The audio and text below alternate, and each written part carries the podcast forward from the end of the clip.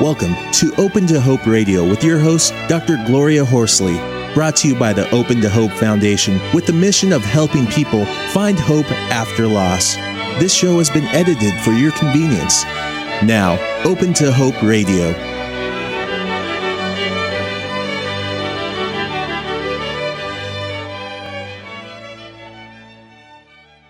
Welcome to Healing the Grieving Heart. Our topic today is How Can I Help Them? Adolescents Grieve Too. My show today is dedicated to grieving teens and their parents. If you're listening to this show, you probably lost someone that was very important to you and to the teen in your life. Your teen is probably feeling angry, sad, empty, confused, exhausted, anxious, or all of those things at once. So it's natural for bereaved teens to think things like, nobody understands what I'm going through, and questioning, why did this have to happen? Even, each teen loss is different, and no parent can know exactly what their teen is feeling. But sometimes hearing from families who have gone through the loss of a sibling and how they handled it can help. My guest and I want to share some ideas on how you can make the best of the worst. Not by sugarcoating the reality for your teens or by avoiding it, but by taking care of yourself and your teen, taking small steps that will make the, the road a little less bumpy and the hills a little less steep. When my son Scott died at age 17, I had three other children, Heidi, Rebecca, and Heather. The question I asked myself was, how can I keep these three remaining girls safe and happy? It was about control. While their questions were, how can we be normal teens and have our freedom and still grieve for our brother? Today on Healing the Grieving Heart, my guest and I will give you tips and advice on helping those grieving adolescents. We know it's not easy. Adolescence is a stormy time at its best, and each of us is unique and special, as are our stories and our relationships and our responses to loss. Healing the grieving heart is about nourishing the heart and removing the blocks that slow the miracle of renewal. Have hope. My guest and I are here today to tell you that the heart can heal even after the tragic death of a sibling or a child. You may think your family will never be happy again, but we're here every week to tell you that you and your teens will be happy again. You will find satisfaction, fun, and enjoyment. True, life may never be the same again, but you'll find a new normal. We did it, and so can you. You can love, open your heart, and be happy again. Please join us on the show by calling our toll-free number, 1-866-369-3742, or by emailing me at gchorsley at aol.com with questions or comments regarding the losses in your life. Today, I am very honored to have as my special guest Dr. Heidi Horsley, psychologist, bereaved sibling, adjunct professor at Columbia University, co-author of the book Making the Best of the Worst, A Message of Hope for Grieving Teens. Dr. Heidi Horsley is also a primary researcher on the Fireman Family 9-11 Columbia University Family Assessment Program. And Heidi, best of all, is my daughter. Good morning, Heidi. Welcome morning. to Healing the Grieving Heart. Thanks, Mom. It's good to be here. And I think we've got a really important show today. How can I help them? Adolescents grieve too. Heidi, um, could you talk to our audience a little bit and talk to us about uh, when your brother was killed and and uh, what the circumstances were around it with our family? Sure. Um, let's see. When I was 20, uh, my 17-year-old brother was driving in a car with my cousin who was driving. Uh, my cousin was driving. My brother was the passenger, and they were in Washington D.C. and they were driving over a bridge, and it was a rainy night, and they the car skidded out of control and hit a bridge abutment, and it blew up. Um, so basically, I found out in the middle of the night suddenly that my brother had been killed and my cousin had been killed, and it, and it I was in um, Rochester, New York, and you were in um, Utah with Right, your I- dad, right? Right. I was in Utah with my father and my two sisters, and at the time they were 19 and 14, and we were just on vacation there. I was at the University of Utah going to school there, and they had come out to see me on a vacation. Um, my 19-year-old sister was also in college with me there. so basically, we found out in the middle of the night that my brother had been killed, my cousin had been killed, and um, my my life was turned upside down. It was completely turned upside down. Our our siblings are people that have always been in our lives. My brother, since he was three years younger than me, he had always been in my life, always, and we were very close. And we were supposed to grow old together. When he died, I lost a part of my history. Um, we were supposed to go through our entire lives together. And in fact, being his older sister, I was supposed to die before him. So Wow, that really goes a long ways out there. Mhm. Yeah, how did you how did you think your dad and I handled it? Do you have any thoughts about parents and what what we how we handled the situation? Um at the time since I was the oldest, I really felt like since my parents were so overwhelmed, you and dad were so overwhelmed with your own grief, understandably, and you were grieving so much for for the loss of your son that I felt like I kind of took over in many ways and did a lot of stuff that maybe you and dad might have done.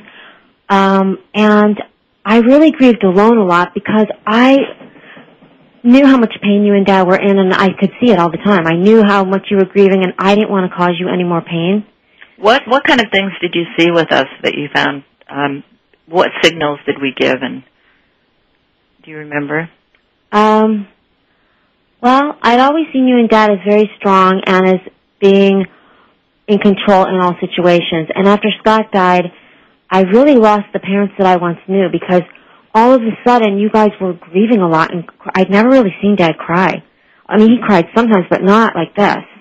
Maybe he'd get teary-eyed. I saw you and Dad really cry a lot and fall apart and grieve, and it was it was fairly it was a little bit scary. I think, even though I was 20 and I was independent, I still depended on you, and uh, I think I didn't want to cause you any more pain, so I really grieved alone and tried not to um grieve in front of you guys, Mm-hmm. and tried to help you out as much as I could.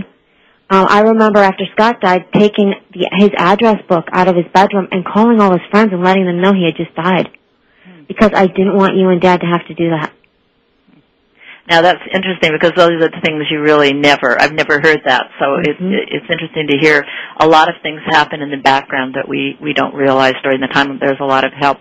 Um, do you have any thoughts? Your sister was 14 at the time, uh, a real teenager. Did you notice, in, in retrospect, any difference in her grieving?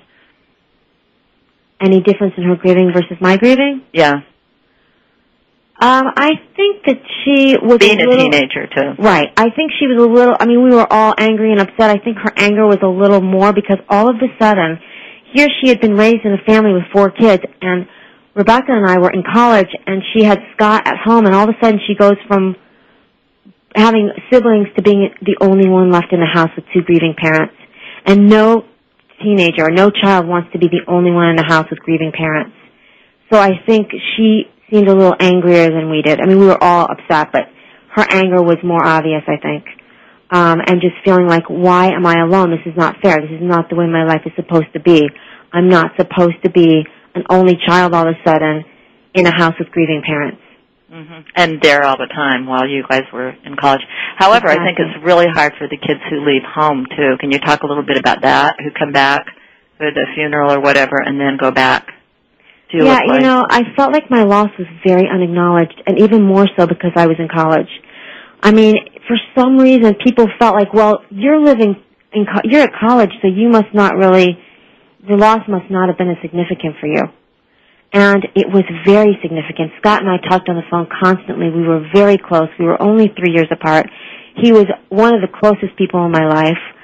Um, and yet, because I wasn't living at home, people felt like the loss wasn't as valid and wasn't as significant. And nobody knew him in college. Nobody, so I didn't have any support because nobody knew Scott and nobody knew our family. And people expected me after two weeks to get on with my life and to get over it. hmm And uh, all of us who have had a, a death in the family, especially of a sibling or a child, know that you don't get over something like this. You learn to live with it. And things can get better over time, but it's not that you get over it. Your life becomes different. It, it, you create a new normal. After my brother died, I became very depressed, and I really wondered why I was on the earth. I didn't want to be on the earth, and it wasn't that I wanted to commit suicide, but I wanted to be out of the pain I was in, and I wanted to be out of the suffering. The pain was undescribable. Um, it was overwhelming.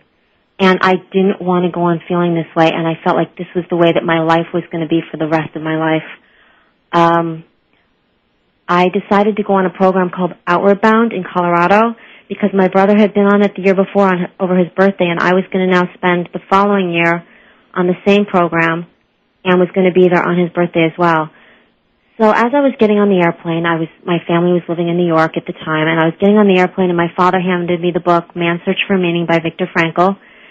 It was a very profound book, and it was given to me at the exact right time. The logotherapy book, yeah. Mm-hmm. Um, while I was on Outward Bound, I read it, and I grieved the loss of my brother every day. And everyone on the program thought, "Oh, she's just crying because the program is so hard." Little did they know I was crying because of the pain of losing my brother. Um, did you tell anybody on the program? So did they know, or they did not know? Everybody knew. Everybody knew that Scott had died, but they thought they felt that because it was three months ago, that I must have, you know, the grief couldn't have possibly still be this this big since it's been it was three months ago, because they had not had the death of a family member and they didn't realize that three months is a very short period of time. Um, basically, I, I read the book though, and Viktor Frankl talks about how he lost his entire family in the concentration camp and how was how he was able to find hope again and meaning. And he said, wasn't it if you have a, a why, you will find a how? Right. Um, if you find a why, to, if you can find a why to live, you can bear with almost any how. And basically, he felt that uh, part of the way that we heal ourselves is to create meaning in our suffering. And that really struck me. And I said, how am I going to create meaning out of this loss and out of this suffering? How am I going to find a light at the end of the tunnel? How? And uh, I really searched my soul and really thought about it and contemplated it, and I realized that I had to help others that were grieving, and that I was going to devote my life to bereaved siblings and to bereaved family members, and I was going to spend my life helping others heal and helping them through their healing journey, and that's what I've been doing. And so you're doing that. You work with the firemen families, the 9/11 families, in a longitudinal study for Columbia. Right. I've currently been working for the last three years, as has my mother, um, with families that have lost a firefighter in the World Trade Center. I work with the widows and the bereaved children at this point, and I also did my doctoral dissertation on uh, the death of a sibling. Uh, how could people get a hold of that? Is that published?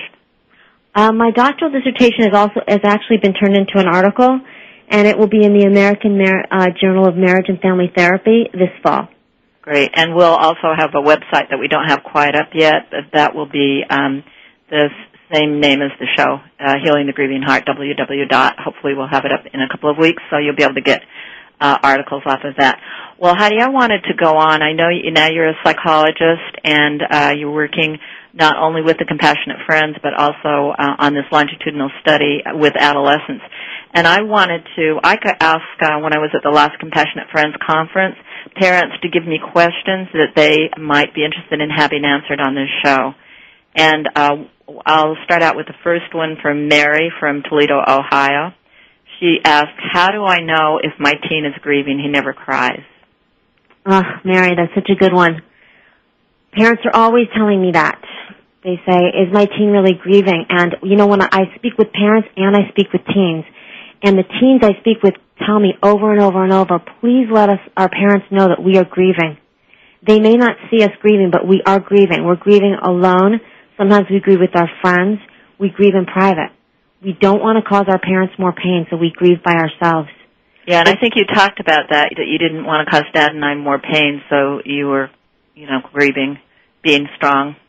Right. The teens are actually being good kids, not bad kids. They're, we're trying to be good kids by not showing you any more pain, by not giving you any more pain. We're, that's why we're grieving alone. That's why teens grieve alone. And it sounds like this lady, she realized that her teen is grieving. Um, here's another question, uh, Ruth from Montana. How do I know if it's grief or depression? Now, I thought you made a good point, Heidi, uh, regarding this when you said that um, you wanted to join your brother that you didn't want to kill yourself or anything. I know I know sometimes families get very upset. It's been my experience when uh, the teen says something like, "I really wished I'd been there. I should have been there." In fact, uh, uh, Heather said that. I wish I would have been with my brother in the car. Mm-hmm. So uh, it wasn't that she was going to drive a car off the cliff. It was or, or have an accident. But uh, so my thought is that uh, that's one way you know is that they don't have a plan or anything. Have you got any more thoughts for Ruth Absolutely. on the grief Um, depression?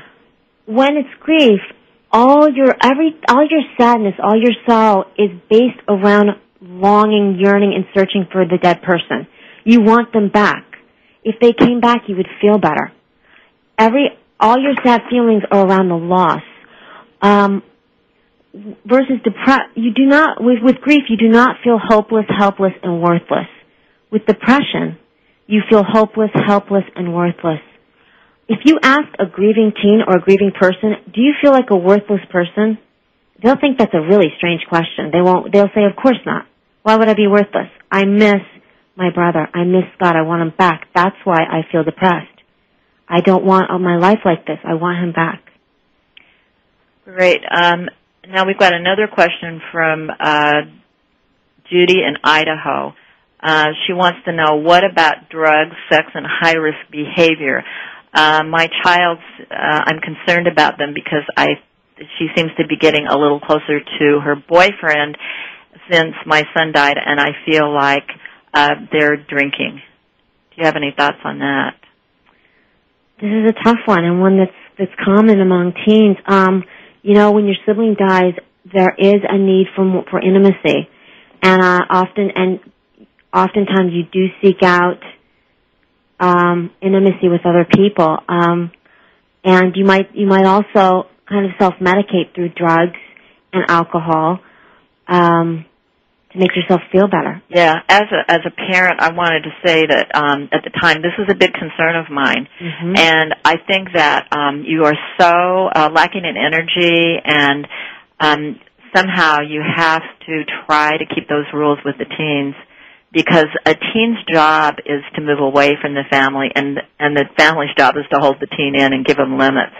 Uh, give them something to act out against, and the the wider you make that net, the more they'll act out against it. So you need to have, you know, your hours. You need to still have the same rules you had before they died, and um, it, it's difficult. It's difficult because uh, you were talking about the anger, Heidi, that uh, Heather had at the time, and uh, that we see in a lot of teens, Mm-hmm. and uh, that anger causes them to maybe strike out a little more. And uh, a lot of it's it's hard to say, but try not to take it personally.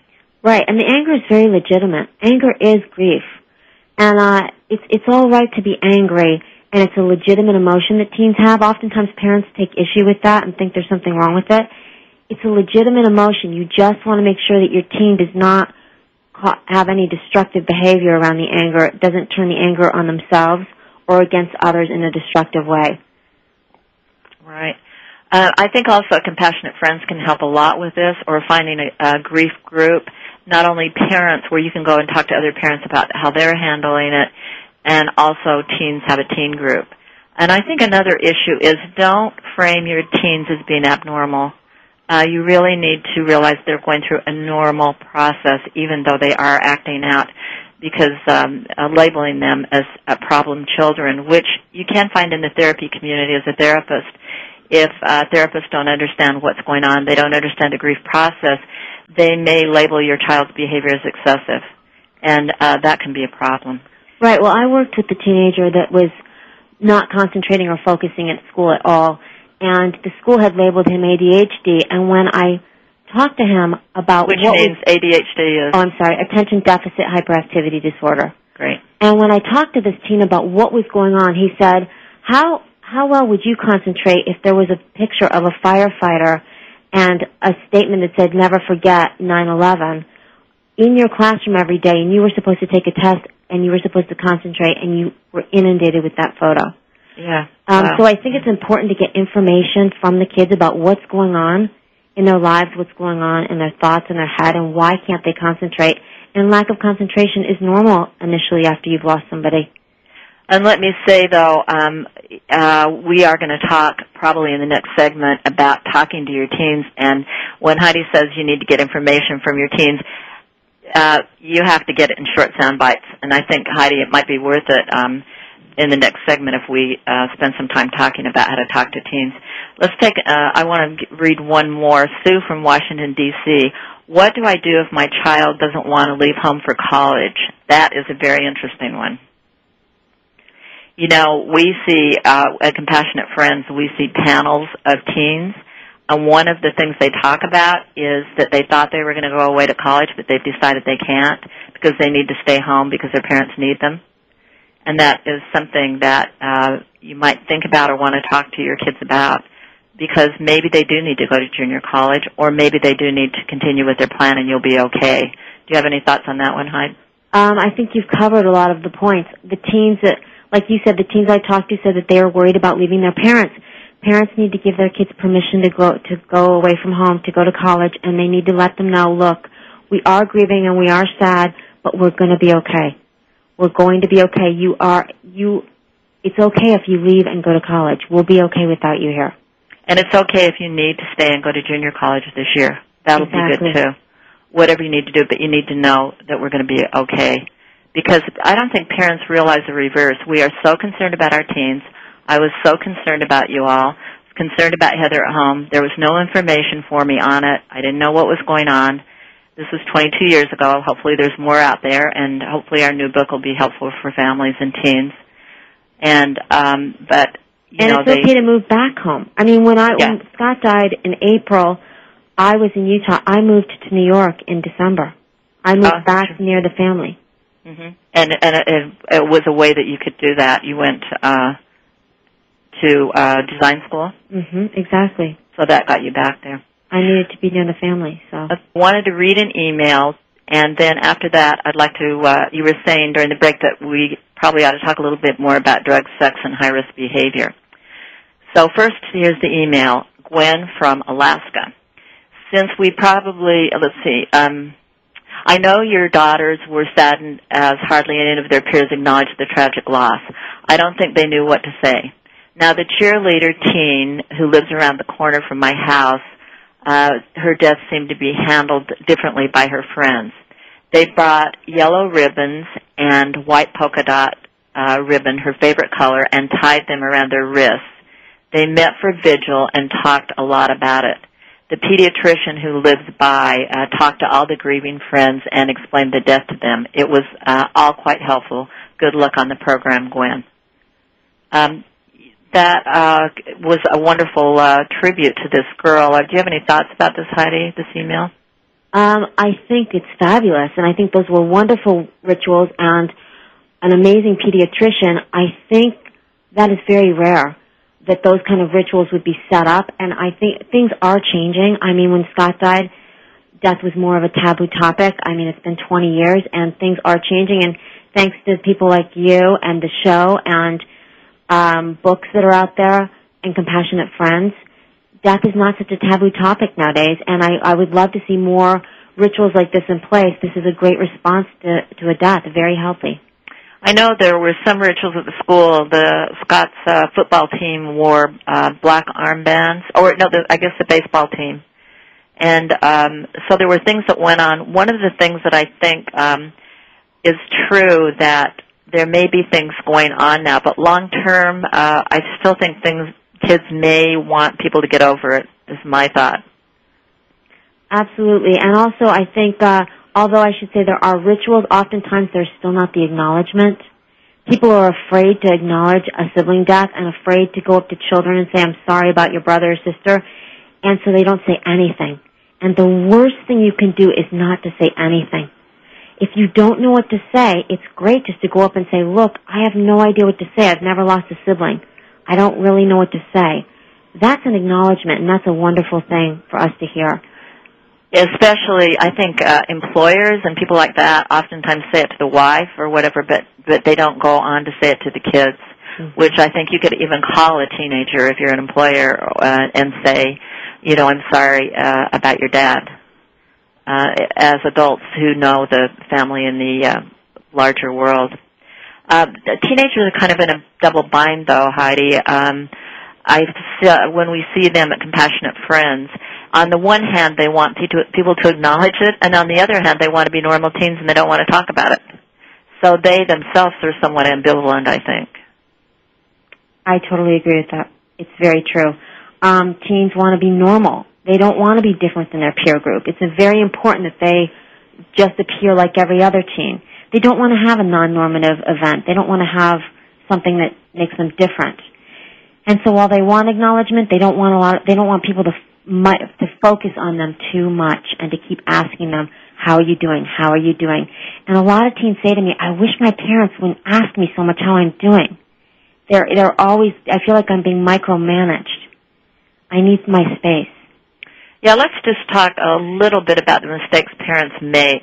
Um, we, I, some of the kids at Compassionate Friends, uh, I asked them for some ideas on what um, mistakes, and they're also in our new book. Um, one of the mistakes that they felt parents made was idealizing the uh, dead child. Uh, you know, the idea that only the good die young. Right, and that's a big one because, you know, we can't compete with the memory of the perfect deceased sibling. And there's some voids and roles that, that, like in our family, that my sisters and I filled, and there's other roles that will never be filled. He's the only brother we'll ever have. No one can fill that role. So, uh, if you idolize a sibling like he was perfect, we can't compete with a perfect deceased sibling. Yeah, and what about uh, parents uh, not accepting the range of adolescent feelings? Adult, some of the adolescents felt that they couldn't, uh, their parents weren't dealing well with their anger or their survival guilt or that life is unfair. They didn't want to hear that. Yeah, I think parents feel like sometimes the teens aren't grieving and feeling guilty, feeling rageful, feeling angry, like life is not fair. That's all guilt. That's all grieving. Those, that's the way teens grieve. Um, and it's very normal to feel guilty when your sibling dies and you're still alive. I mean, when my brother died, I felt very guilty because there were three girls in our family and only one boy. And I kept thinking, why could it not have been me? My parents have three girls. They only have one boy. Why am I the one that's alive? I wish it was, had been me that died. So that's a very normal way to feel, survivor guilt. Yeah. Um, could we talk a little bit about how uh, how to talk to your adolescent? Um, the adolescents uh, said this is some of the things they don't want is they don't want lecturing. Um, that's a big one. I think that what parents can really do, what the teens are telling me, what parents has been really helpful is when parents go to them and say, "Look, I know what it's like to lose a child because I've lost a child, but I have never lost a sibling. I have no idea how to help you or what that's like. I want to be here for you. Is there anything I can do for you?" And if the teens say no, then the parents can just say, "Okay, well, I'm here for you if you ever need me." That's just such an incredible thing. I wish I'd known those words because those are fabulous words. And the thing is, I've heard you say this before, just put it out in the air and don't mm-hmm. expect a response. Absolutely, because the teens hear it. And, and the, and the message you're giving the teens is, I'm here for you. And they might not come to you for years maybe, but they've heard it. And they know that if they ever really need you, you're there. And the fact that they, they don't know your loss. I mean, you don't know their loss uh, you, we haven't all had the same loss. I've, uh, mm-hmm. you've lost a sibling, I've lost a son. Those losses are different. And, uh, it's wonderful to tell them, I know I don't know your loss. And teens say to me over and over, we don't want our parents being experts on our loss. They're not experts on our loss. So I guess one of the things we'd say from this show today, if you're listening and you're a parent, even though you listen to the show, I'm not an expert on Heidi's loss and she's not an expert on mine. It doesn't matter how much information you collect when you've had the experience, it's um, a big one, a, bi- a big thing. Um, what about the uh, saying the child, the dead child's name, Heidi? What do the adolescents think about that? I think they like that. I think they like to know that that uh, Scott or whoever died is always going to be remembered, and they're always going to be a part of the family, even though they're not there. The memories will always be there, and uh, they like to have it casually thrown out into the air and, and casually mentioned in the house. Mm-hmm. And uh, the other thing is, one thing that happens for these adolescents is they may, you know, there's a natural competition with kids, and they don't have a chance to play that out. So they you know may have tried to do better than them in school, or you know, comp- competed with them in different ways, and they've lost that competition, that natural. And also, I'm sure um, you can say this more than I, Heidi, but um, you remember the bad things that you said to them, or the negative thoughts you had, or you should have said you loved them more, or whatever. Absolutely, because all sibling relationships have ambivalence and fighting and arguing, and there's even in the best of sibling relationships, we argue with our siblings and fight with them. It's normal. And uh, when a sibling dies, you feel really guilty about those times, and and feel like you know that you shouldn't have had those times. And um, it's just normal. When you love someone a lot, they're worth arguing with. They're worth having emotional energy around. You love them, and so of course you argued and disagreed at times. It's just normal. Yeah. Now, before we go to break, uh, we've got time to talk about. Um, I know dur- during the last break you wanted to talk a little bit more about drugs, sex, and high risk behavior. We kind of uh, maybe um, didn't spend quite enough time on that. I just wanted to say that um, there are times where there are red flags, and it is very situational. But if you know you have real concerns about high risk behavior and drugs and alcoholism and promiscuous sex with many partners, I think that you do need to get to go to a professional and seek outside consultation um, and get help because you don't want your kids to get into a, a really bad situation. Um, and if you feel like you know what they're isolating a lot and they're they're really doing some high risk stuff, I think you need to get a professional opinion.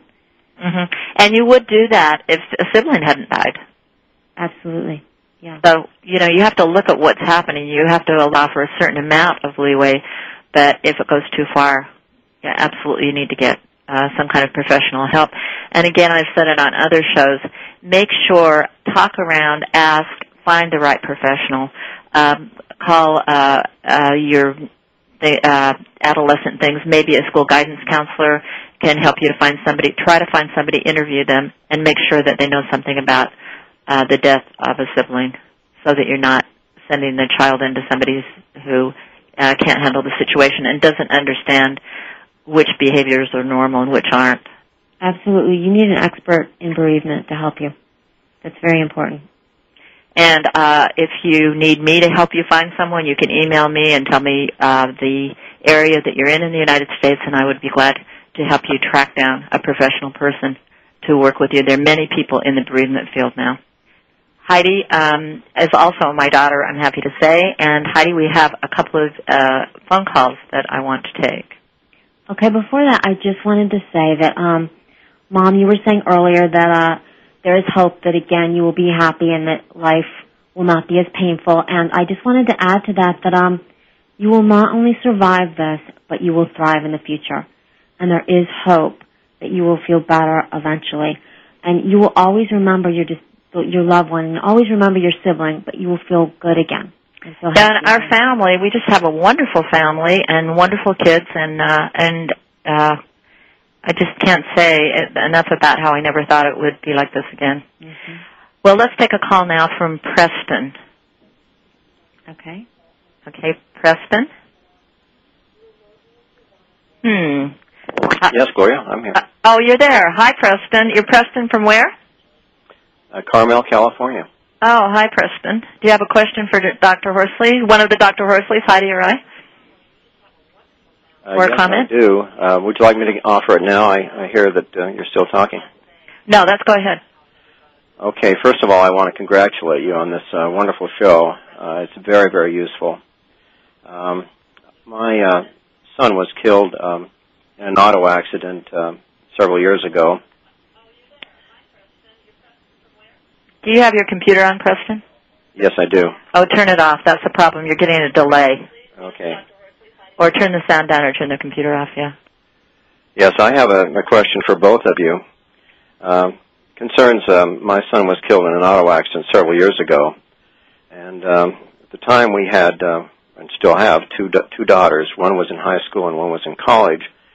And I know that uh, during that time, as I look back on it and listen to your program, I realize uh, I was caught up so much in my own grief that um, I uh, failed to acknowledge uh, the grief of these daughters and uh, although it's been many years, uh, I'm sure that I've uh, I made a lot of mistakes in that time frame. And I just wonder if there's any way uh, you could suggest that I could uh, make it up to them.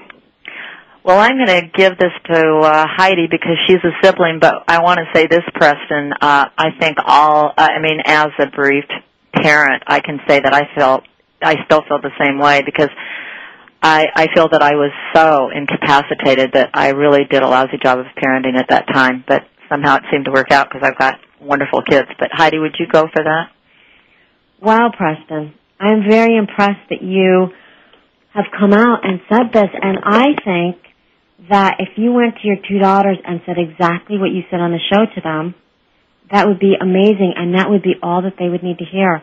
You did the best you could at the time, and is there anything at this point that you could do um, to help them because you realize how much they've been through, and you had no idea, you know, the significance of a sibling loss, and uh, is there anything you can do now? I think that would be an amazing gift to give them. Uh, are you up for that, Preston? I am, yes, indeed. Uh, thank you so much. That's wonderful advice, and again, I appreciate uh, the work you're doing. It's uh, there's a there's a wide audience out there that needs this help. Um, thank you again. Well, thanks so much for calling Thank in. you, Preston. And uh, we've got Eliza. Hi. Hi, Um, Eliza. Hi, Eliza. Uh, where are you from? I'm from Palo Alto, California. Uh, did you have a question for us or a comment? Um, well, last year, I'm 16 years old, and last year, my sister was killed in a car crash, and it's been definitely very difficult for all my family. But I think because of it, my parents aren't letting me take driver's ed this um, this summer, and I they they're considering it in the fall. But I re- I really want to take driver's ed so I can learn how to drive and get myself around. Uh, how do you want to take that? Okay, Eliza. Um, that's a tough one. Uh, I hear that over and over and over from teenagers saying, look, you know, my sibling died, but I deserve to have a normal life, and my friends are driving, and I want to drive. Um, while I can understand your parents' concern, I also understand what you're going through. You're 16 and you want to learn how to drive. Um, I'm wondering if there's any way to compromise with your parents. I do a lot of compromising when I work with teens and their parents and find a way maybe that your parents could allow you to drive in the fall and maybe they could drive with you and you could reassure them that you're going to be safe and wear a safety belt and you know that you're going to be a good driver and put their fears so that their fears could be less. Yeah, because as a parent, I can say that uh, those fears are very normal. I remember um, when Heather uh, went out, you know, just to a party.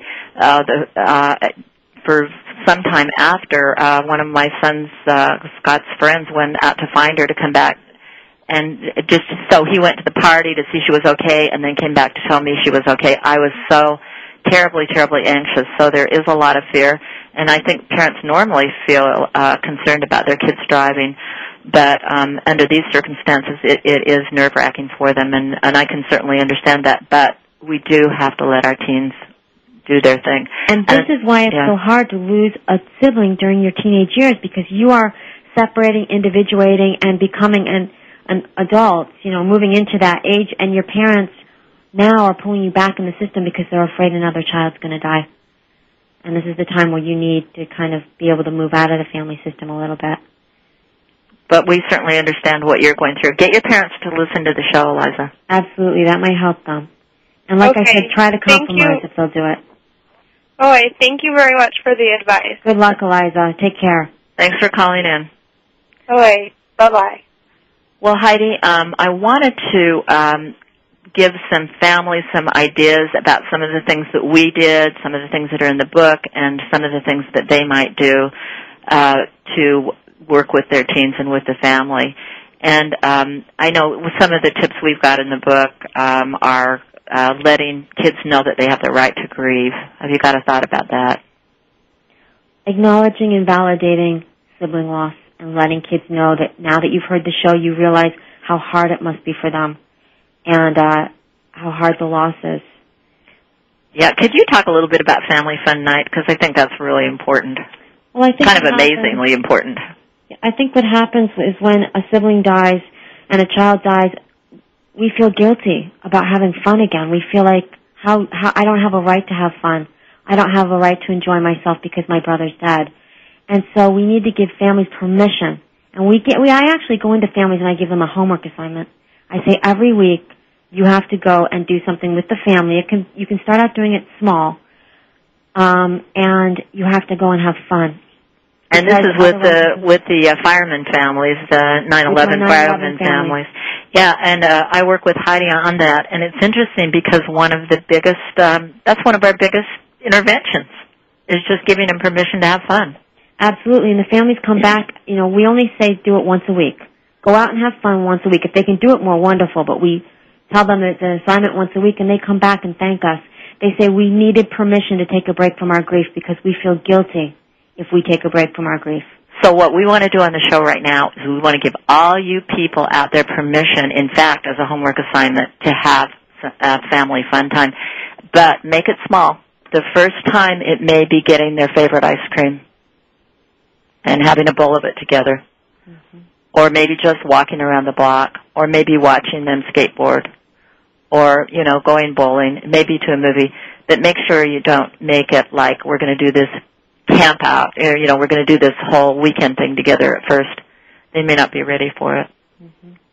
How about rituals, Heidi? Um, I think rituals are very, very important because sometimes teenagers don't want to talk about the loss, but they want to have rituals in place so that the whole family is remembering the person. And, you know, in our situation, we, my parents would put a rose in the front hall on special occasions, and so we could go into the front hall and see that, and we knew, oh wow, it's the day Scott died, or it's his birthday, but we didn't have to say anything to each other there wasn't that pressure to speak. We just knew that that rose symbolized an important occasion, you know, that related to Scott. Also moving pictures around the house on certain days. People take photo, teens have told me they take their siblings' photos and move them to important part, places in the house on their the sibling's birthday or, you know, on holidays. Um, balloons, you can get hot air balloons and let them go on the sibling's um, birthday, the sibling that died. And you can make up your own own rituals, and uh, you can email us those rituals. We'd love to use them on the pho- uh, show. And please email us the things that you're doing in your family. It's time to close our show now, and I want to thank my guest and my daughter, Dr. Heidi Horsley. Heidi, I believe you've addressed many of the concerns of parents regarding their bereaved adolescents. Your messages of hope, courage, and finding a new normal really inspire me, even as your mother. You're a perfect example of how a child can go on to survive, thrive, and do amazing things even after living through the death of a sibling. It's a privilege to have you as a daughter, and it's been a great pleasure for me to have you on the show. I'm sure you've been a great help to all the grieving teens and their parents. Thank you so much, Heidi. Thank you for giving bereaved siblings a place to feel acknowledged, heard, and validated. I think that's very important. Thanks for Oh, having me on the show.